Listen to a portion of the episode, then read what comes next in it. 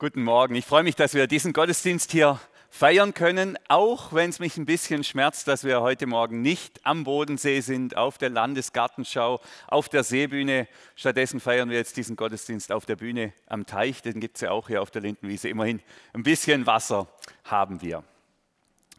Meine Überzeugung ist, in der Krise, da muss man als Familie oder als Ehepaar, aber auch als Kirche oder als Gemeinde zusammenhalten denke, die meisten würden mir da zustimmen. Also das Gebot für die Krise ist, das Gebot für die Krise, für die Familie, für das Ehepaar ist Eintracht statt Zwietracht. Eintracht statt Zwietracht. Und ich weiß das und trotzdem tappe ich immer wieder in die Falle, vor allem bei uns zu Hause, dass ich ausgerechnet dann, wenn es am wenigsten sinnvoll ist, einen Streit vom Zaun breche. Vielleicht kennt ihr diese Situationen. Vor mir sitzt der Klaus, der schüttelt den Kopf. Dann erzähle ich mal aus meinem Leben, vielleicht fällt dir dann auch was ein. Letzte Woche, da war das Abwasserrohr in unserem Keller verstopft. Und ich habe es nicht gewusst, ich habe es nur geahnt. Und ich dachte, oh, da muss ich was machen und bin dann in Obergeschoss, wo, da wohnen unsere Kinder im, unter dem Dach, und habe dann da versucht, dieses Klo frei zu bekommen, die Toilette, und habe da immer gespült und gepumpt und gespült und gepumpt und gespült. Und nichts ging, nichts ging vorwärts. Irgendwann bin ich frustriert nach unten gekommen in den unteren ins untere Geschoss und ich sehe vor mir eine riesige Überschwemmung. Ich habe äh, das ganze Material eigentlich nur ins Untergeschoss gepumpt. Und dann habe ich meine Frau gerufen und sie sieht es und ich war schon eigentlich völlig genervt und frustriert und sie sieht es und war jetzt auch nicht gerade erfreut. Und was passiert? Genau in dem Moment fangen wir auch noch an zu streiten. Wer ist jetzt der Schuld und wer hat es und, und so weiter. Anstatt dass wir uns auf unser Problem fixiert haben, haben wir unsere ganze Energie damit verschwendet, zu überlegen, wer hat jetzt da Schuld und wen können wir jetzt da irgendwie. Also war nicht schön. Jetzt ist meine Frau eine großartige Frau, die hat die, das großartige Talent, sich auch immer wieder ganz schnell zu versöhnen und in der Regel entschuldigt sie sich immer vor mir und baut mir dann auch so eine schöne Brücke.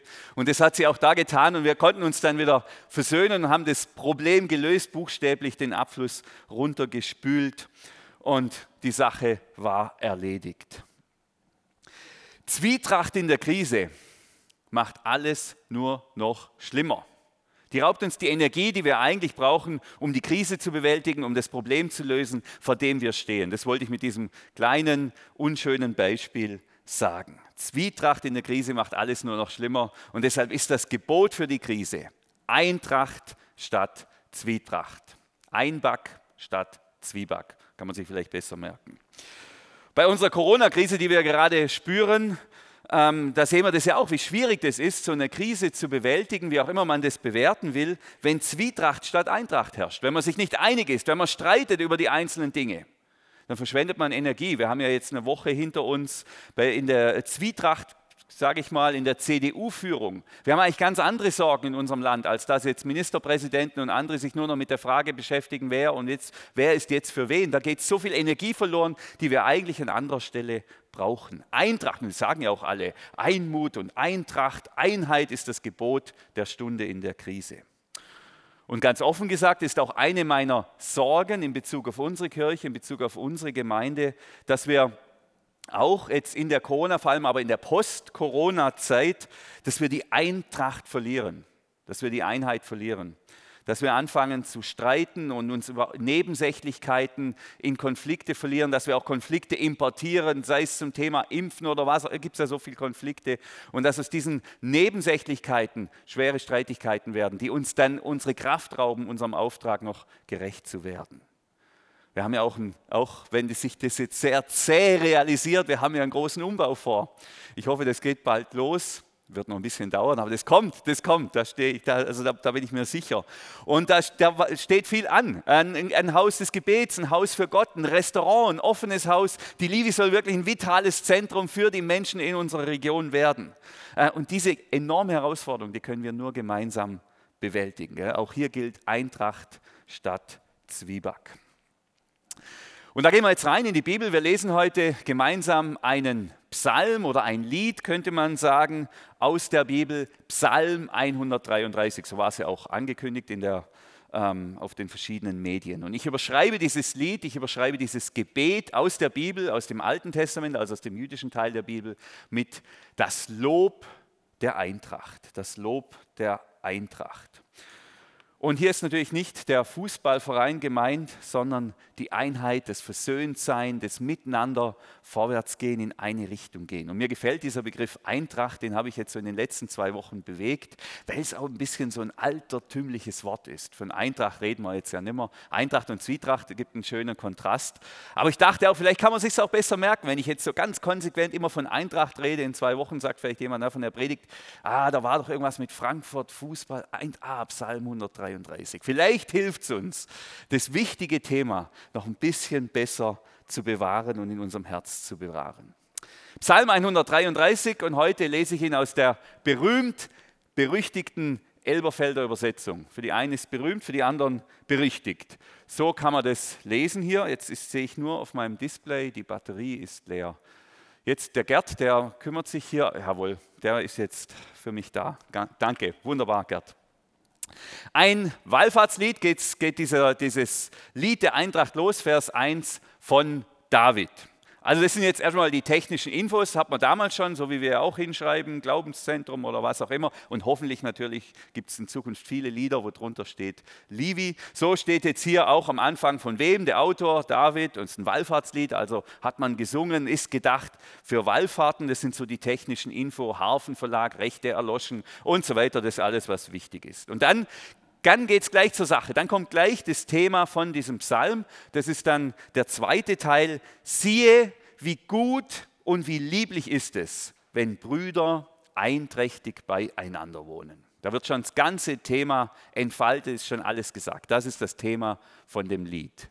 Siehe, wie gut und wie lieblich ist es, wenn Brüder einträchtig beieinander wohnen. Und oben ist es ja schon angedeutet, dieses Lied wurde vermutlich bei Wallfahrten gesungen. Und Wallfahrten, die waren natürlich immer nach Jerusalem zum Tempel. Und da hat man viele, viele Menschen getroffen. Da kamen dann die Betty aus Bethlehem und der Heinz aus Hebron und die ganze bucklige Verwandtschaft, will ich mal sagen, und sonst noch alle möglichen. Da hat man sich mit ganz vielen Menschen getroffen.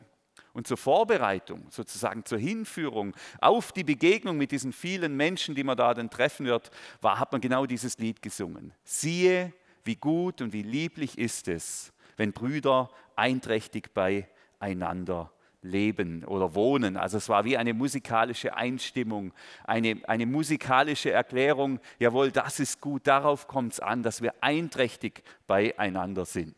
Wäre vielleicht auch ein gutes Lied für die Zeit, wenn wieder alle sich hier treffen, um Gottesdienst zu feiern, vorher im Auto nochmal, siehe, wie gut und wie einträchtig ist es, wenn Brüder ein, ähm, ähm, einträchtig beieinander wohnen. Wie gut ist das, wenn die Beziehungen gut sind, wenn die Beziehungen versöhnt sind, wenn die Beziehungen, wenn, wenn, wenn, man, wenn man sich mag und schätzt. So, und es ruft uns das immer wieder in Erinnerung. Und so haben sich auch diese Wallfahrer in Erinnerung gerufen, was wichtig ist, worauf es ankommt, auf versöhnte Beziehungen, auf gute Beziehungen, auf Eintracht, auf Einheit.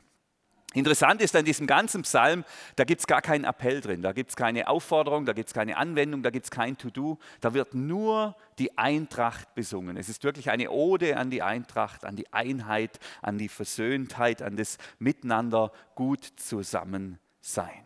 Das ist was ganz Fantastisches. Und es ist ja auch so. Und das sage ich jetzt als Vater.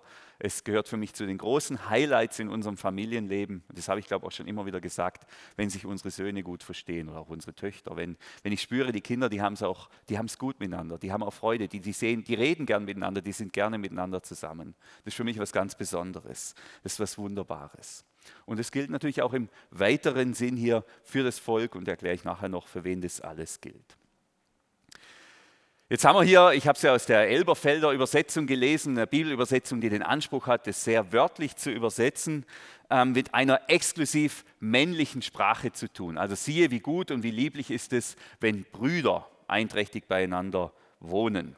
Aber so wie ich die Bibel verstehe, ist es fair, ist es legitim, ist es absolut richtig, ja sogar geboten, hier nicht nur von Brüdern zu sprechen, sondern auch von Schwestern. Also siehe, wie gut und wie lieblich ist es, wenn Schwestern einträchtig beieinander wohnen und natürlich auch Geschwister einträchtig beieinander wohnen. Männer und Frauen. Das brauchen wir jetzt noch nicht, Gerd.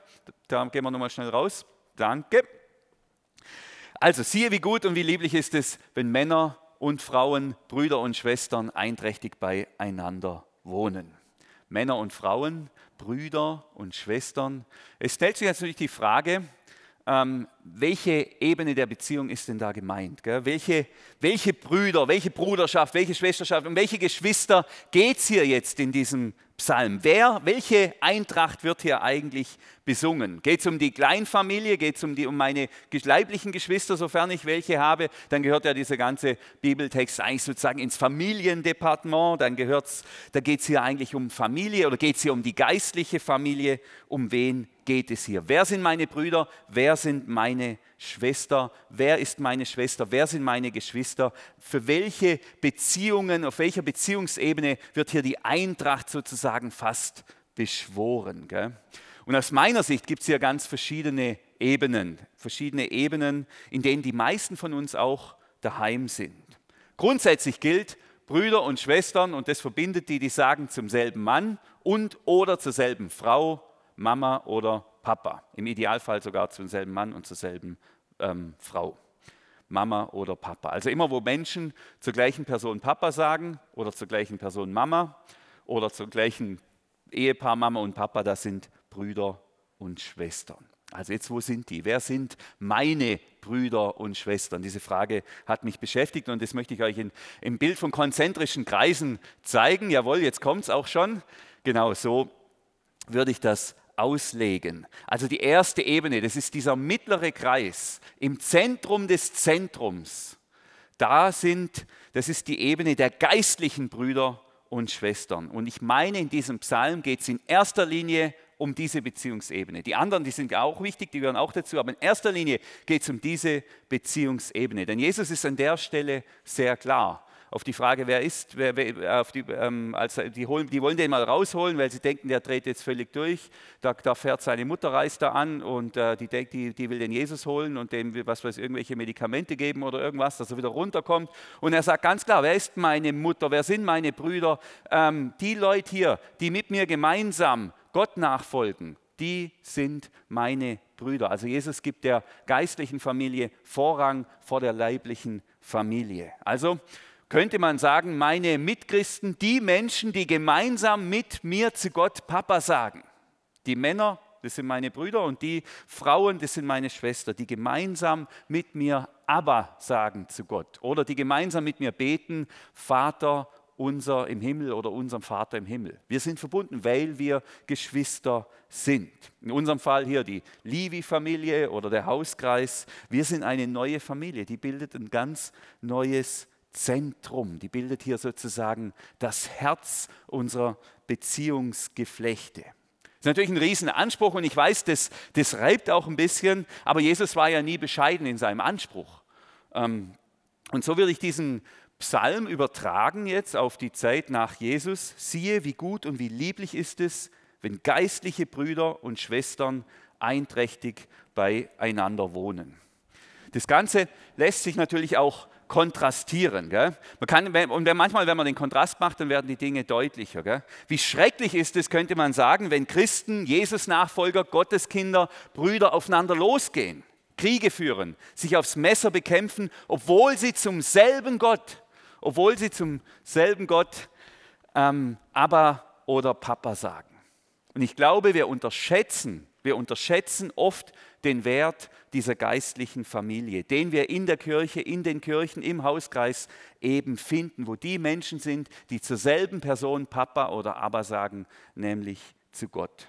Mir ist bewusst, das kann man anders sehen, aber ich bin an der Stelle sehr deutlich und ich glaube, wir müssen lernen, ich mag eigentlich keine Imperative benutzen, aber an der Stelle schon. Wir müssen lernen, Glaube vor Blut, Glaube vor Nationalität und Glaube vor Rasse.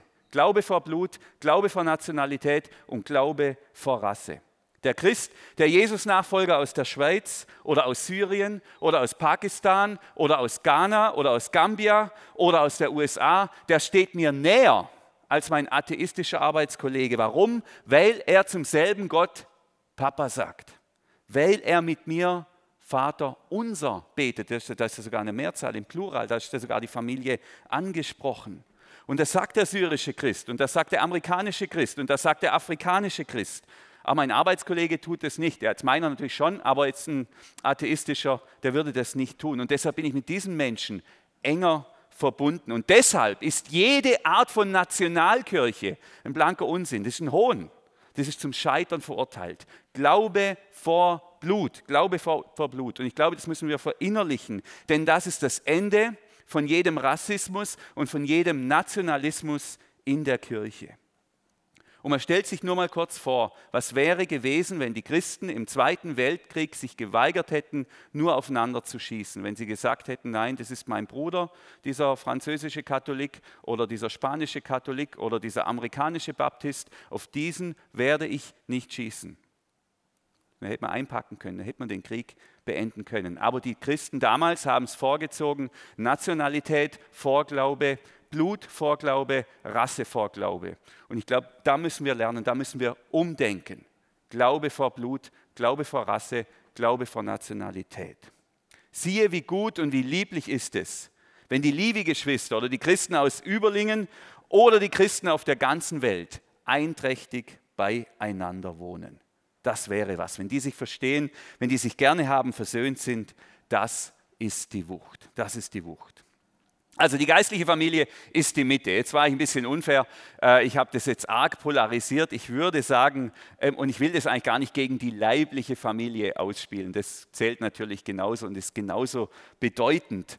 Ähm, unsere leiblichen Brüder und Schwestern, sofern wir welche haben. Denn Jesus, das ist nämlich die andere Seite. Er kann schon sagen zu der Frau, das ist nicht meine Mutter. Ähm, mit der Familie habe ich nichts zu tun. Gleichzeitig, als er am Kreuz stirbt, Karfreitag ist ja noch gar nicht so lange her, da kümmert er sich auch nochmal um seine Mutter. Also Jesus hat seine Familie nicht verlassen in dem Sinn, dass er ihr den Rücken zugekehrt hat. Er hat Grenzen gesetzt und gesagt, hier habe ich noch eine neue Familie und gleichzeitig hat er sich natürlich auch um seine leibliche Familie gekümmert. Und deshalb, aber ich, ich, ich, mir war es ein Anliegen, das zu überspitzen und das ganz klar zu sagen. Deshalb habe ich die geistliche Familie in die Mitte gesetzt. Das kann man natürlich auch anders sehen.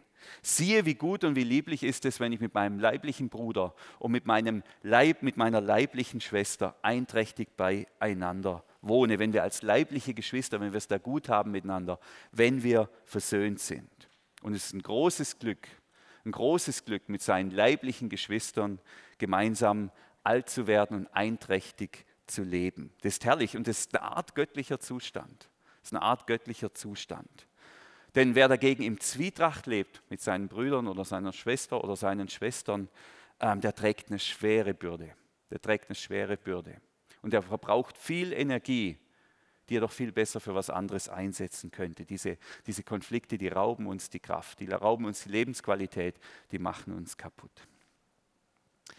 Also siehe, wie fein und wie lieblich ist es, wenn Brüder, und ich habe es jetzt aufgeteilt, die Brüder sind die geistlichen Brüder und geistlichen Schwestern, die leiblichen Brüder, die leiblichen Schwestern. Und jetzt blende ich hier nochmal die Folie ein. Ähm, das hat nochmal zwei weitere Ebenen. Da bräuchte ich doch nochmal Unterstützung vom Gerd.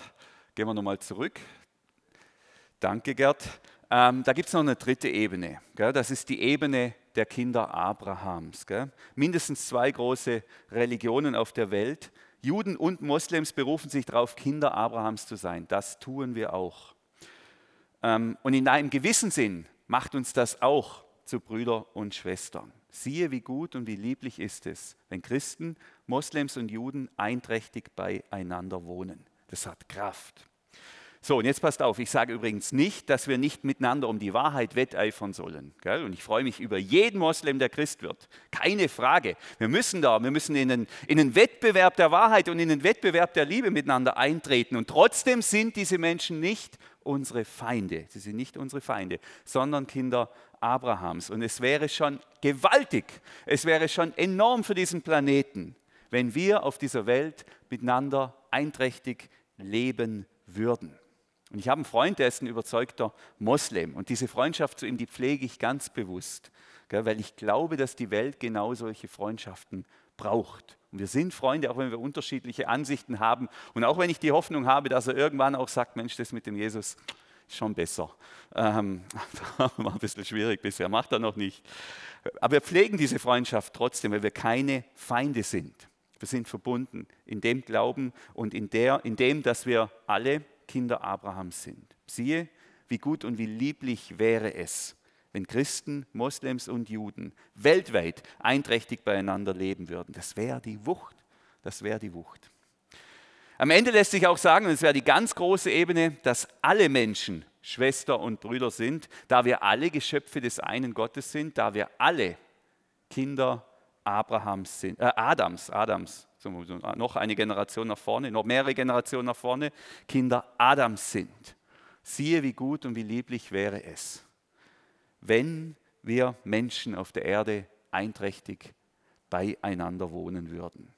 Das wäre enorm, wenn sich diese Eintracht, dieses Versöhntsein, dieses gut miteinander leben können auf allen Ebenen der Menschheit durchsetzen würde. Es gäbe keine Krise, es gäbe keine Krise, die wir nicht bewältigen könnten.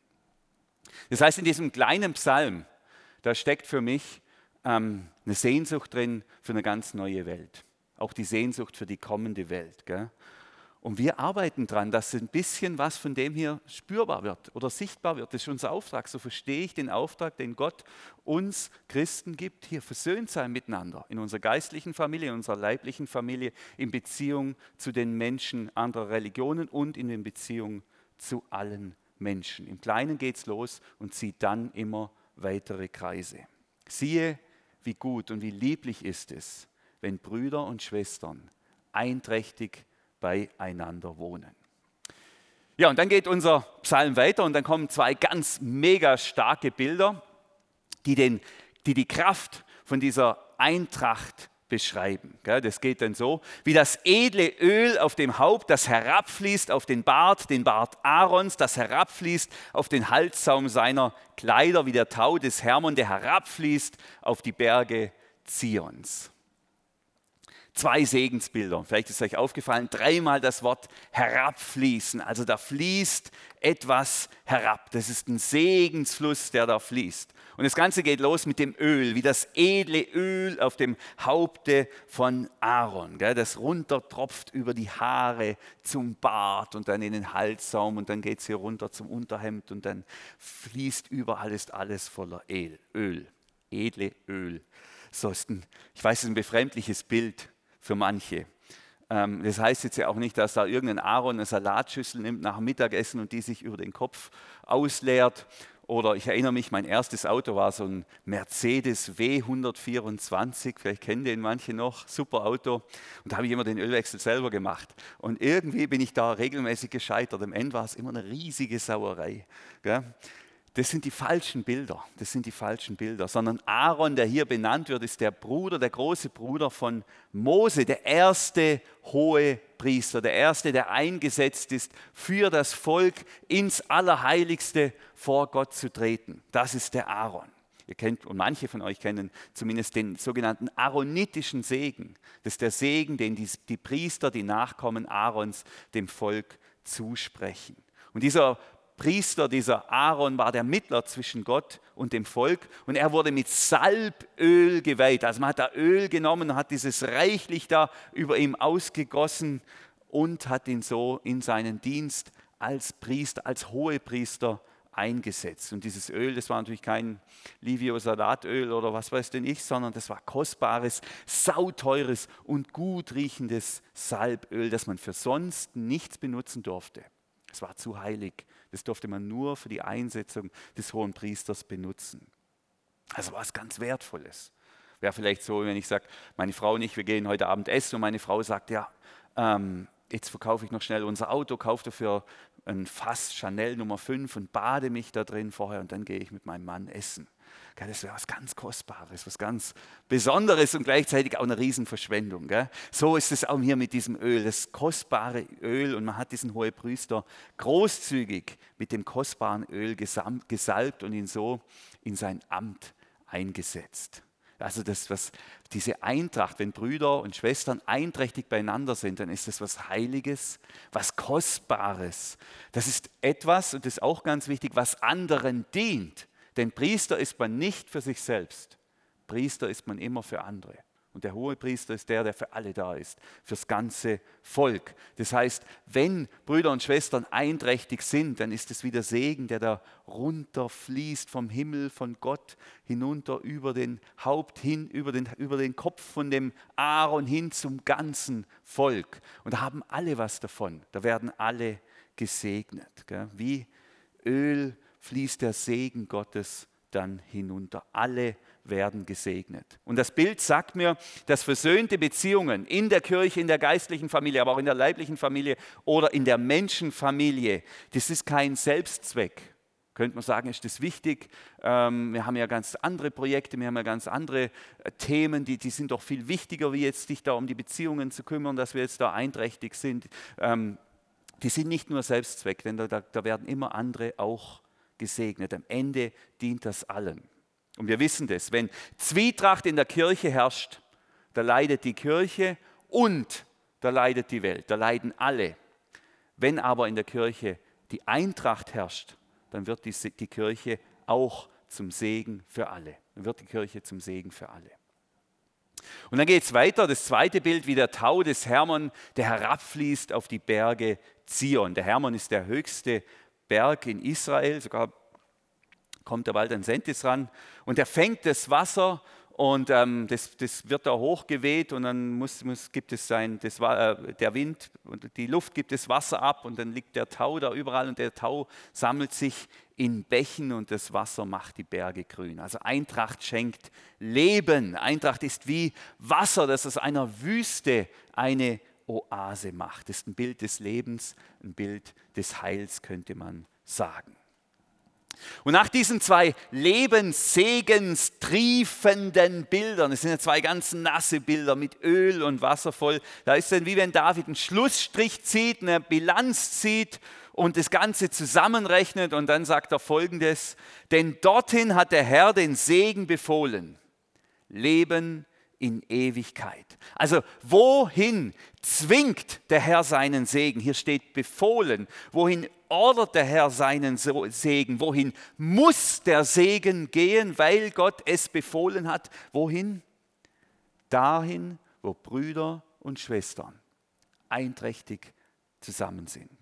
Da fließt Gottes kostbarer Segen, wie das Salböl des Hohepriesters, wie das Wasser vom Hermon. Und das fließt, das fließt. Das ist sozusagen das Fazit von diesem Psalm, so habe ich es ja in der Predigtankündigung gesagt, ist Segen folgt Einheit. Oder fetter Segen folgt Eintracht, gell? öliger Segen, ganz gehaltvoller Segen folgt der Eintracht. Und zwar automatisch. Segen folgt versöhnten Beziehungen auf allen Ebenen, in der Familie, in der Kirche, auch in der ganzen Menschheitsfamilie. Gottes Segen folgt, weil Gott die, den Segen der Eintracht hinterher befohlen hat. Gell? Und wenn Menschen versöhnt und einträchtig beieinander sind, dann fließt der Segen herab. Er fließt herab. Dreimal steht da, dann fließt der Segen herab. Jetzt kann man sagen, ja, was heißt es Segen? Er hat da seinen Segen hinbefohlen. Was bedeutet Segen? Und Segen im Alten Testament ist immer was, was den ganzen Menschen betrifft. Gell? Umfasst immer den ganzen Menschen. Der Segen Gottes, könnte man sagen, im Bild eines Körpers umfasst die Lände. Gell? Das ist der Bereich der Fruchtbarkeit. Gell? Segen ist Fruchtbarkeit sieht man bei diesen Patriarchen im Alten Testament, als der Jakob, von dem haben wir, der Vater von Josef, hat man jetzt ja auch schon eine Predigtserie, er wird dadurch unter anderem gesegnet, dass sich seine Schafe vermehren wie verrückt. Also Segen ist Fruchtbarkeit, da wächst was, da blüht was auf, da, wächst, da wird was größer, da ist eine Dynamik des Wachstums. Segen umfasst den Bauch, könnte man sagen. Wohlstand, ähm, satt sein, auch das, wenn Menschen gesegnet sind, dann geht es ihnen gut. Ihnen geht es gut, auch körperlich, leiblich gut. Sie haben genug zu essen und zu trinken. Sie sind gut ausgestattet, es ist alles da. Segen umfasst das Herz. Da geht es um Beziehungen. Die Beziehung zu Gott, die Beziehung zu den Mitmenschen. Segen, ein gesegneter Mensch ist einer, der in guten Beziehungen lebt, der Freunde hat, der Menschen hat, die, die sich mitfreuen, Menschen, die mitleiden, Menschen, die mit ihm durchs Leben gehen.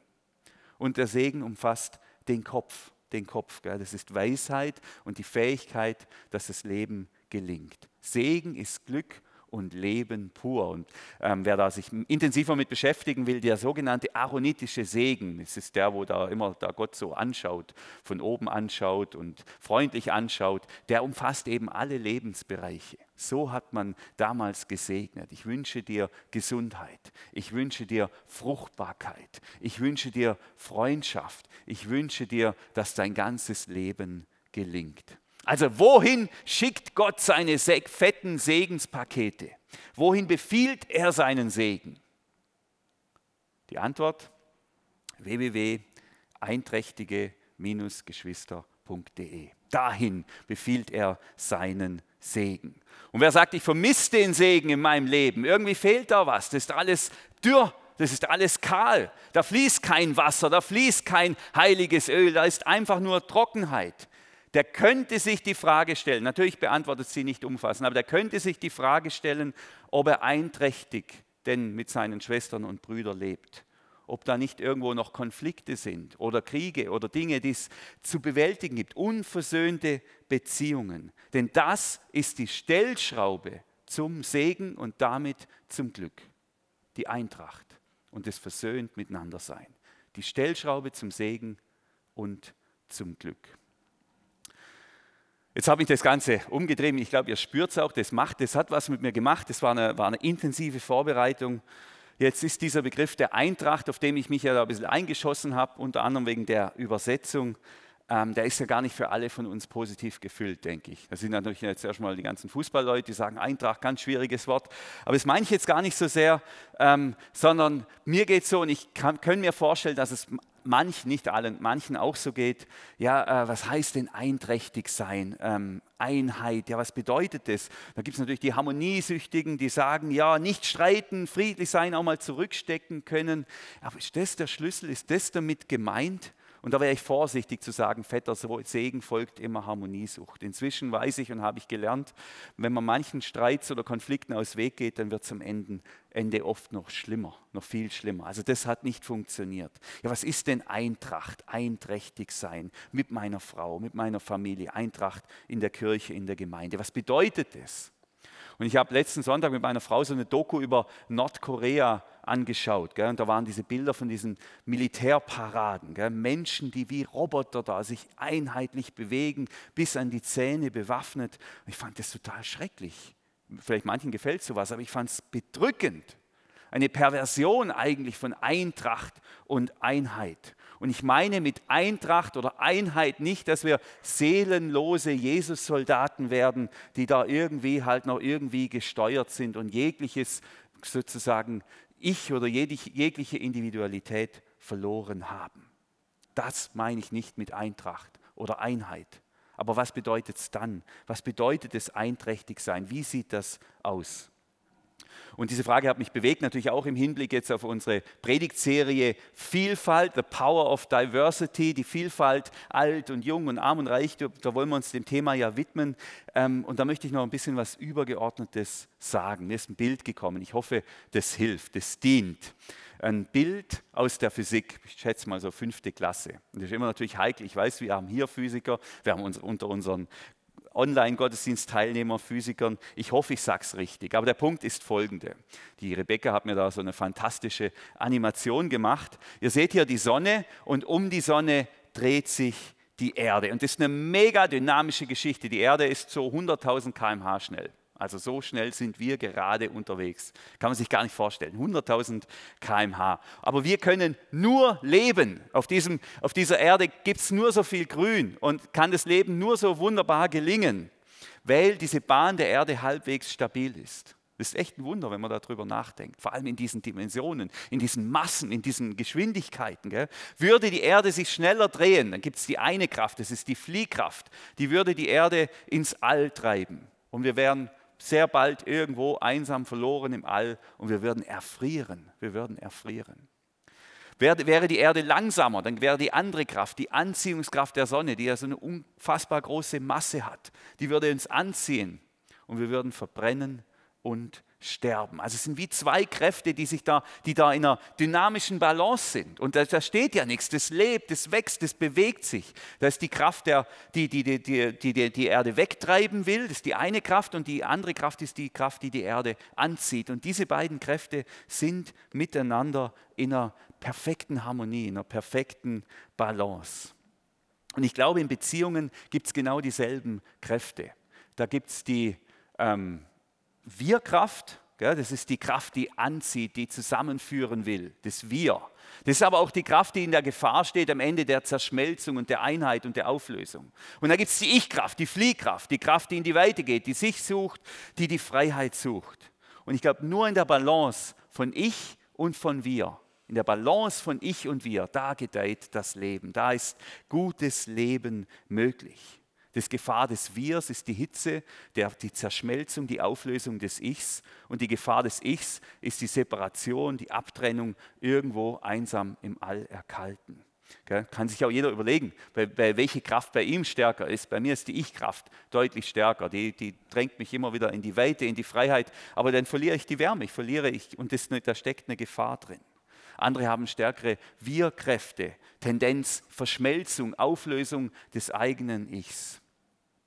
Die Kunst ist die Balance. Gell? Ich und wir. Und Eintracht, jetzt kommt's. Eintracht verstehe ich genau so. Eintracht ist nicht die Auflösung des Ichs im Wir. Und Eintracht ist aber auch nicht im Gegensatz dazu die Anbetung des Ichs, sondern eine dynamische Balance von Ich und von Wir. Und das größte Beispiel ist Gott selbst dafür in dem Geheimnis der Trinität oder der Dreifaltigkeit oder der Dreieinigkeit, wie immer man das nennen will. Gott ist Vater, Sohn und Heiliger Geist, Personen, drei Personen und er ist zugleich ein Gott. Es gibt nur einen Gott. Ein Gott, drei Personen. Gell? Drei unterschiedliche, eigenständige Persönlichkeiten in einem Gott. Und diese Gleichzeitigkeit von Ich und Wir, die wir bei Gott finden, ermöglicht, ähm, ermöglicht Leben, die ermöglicht Leben. Das ist eine dynamische Balance. Und das verstehe ich unter Eintracht. Ich und wir. Ich und wir in dynamischer, radikaler Balance. Siehe, wie gut und wie lieblich ist es, wenn Brüder und Schwestern einträchtig im Ich daheim und im Wir daheim beieinander wohnen. So, gehen wir nochmal ganz schnell zurück zu, dem, zu der Grundidee von dieser Ode an die Eintracht. Fetter Segen folgt der Eintracht. Segen folgt Einheit. Und meine Einladung ist es, auch wenn der Psalm keine Anwendung hat, ich mache noch eine, das, der Versuchung kann kein Prediger widerstehen, überall noch eine Anwendung ranzuhängen. Meine Einladung ist es, die Prioritäten im Leben zu verschieben. Ja, Thomas hat es ja in seinem letzten Videoimpuls übrigens, könnt ihr nachschauen, sehr deutlich zum Ausdruck gebracht. Und zwar Beziehungen, und damit meine ich versöhnte Beziehungen, zur Nummer eins Priorität im Leben zu machen, der Eintracht Gewicht zu geben, diesem Anliegen, das nach oben zu schieben in der To-Do-Liste. Segen und ewiges Leben sind denen verheißen, die genauso leben und die das tun. Jetzt bin ich ein Planer. Ich weiß, das machen viele andere nicht so, aber am Sonntag überlege ich mir immer, was will ich in der nächsten Woche alles machen. Also zum Beispiel Sommerreifen drauf machen, Punkt 1. Punkt 2, Pflanzen aussehen. Jetzt hat sie keinen Frost mehr, will ich natürlich nicht, aber meine Frau, glaube ich. Äh, joggen gehen, das, das gefällt mir schon besser. Das sind gute Sachen, die nehme ich mir vor. Aber wenn Gottes Segen herabfließen soll, herabfließen soll, dann mach die Sommerreifen nicht zu Punkt 1 auf deiner Liste. Gell? Schreib bei Punkt 1 einen Bruderkrieg beenden. So war die Anwendung der Predigt von Thomas von letzten Sonntag. Mich mit einem Bruder oder einer Schwester versöhnen. Eine Beziehung in Ordnung zu bringen. Gell? Denn wenn Versöhnung, Eintracht, wenn wir die Dinge in Ordnung bringen, wenn das die Priorität eins hat und nicht die, all die anderen Dinge, die oft so wichtig und so dringend scheinen, dann kann der Segen voll herabfließen. Gell? Einträchtig sein mit Schwestern und Brüdern, mit leiblichen Schwestern und Brüdern, mit geistlichen Schwestern und Brüdern und mit der ganzen Menschenfamilie. Wer das tut, der zwingt Gottes Segen förmlich in sein Leben hinein. Versöhn dich mit deinem Bruder, gell? vergib ihm. Versöhn dich mit deiner Schwester und vergib ihr. Beende alles schlechte Reden und alle Vorurteile, denn in Krisenzeiten, da müssen wir zusammenhalten. Einback statt Zwieback. Amen.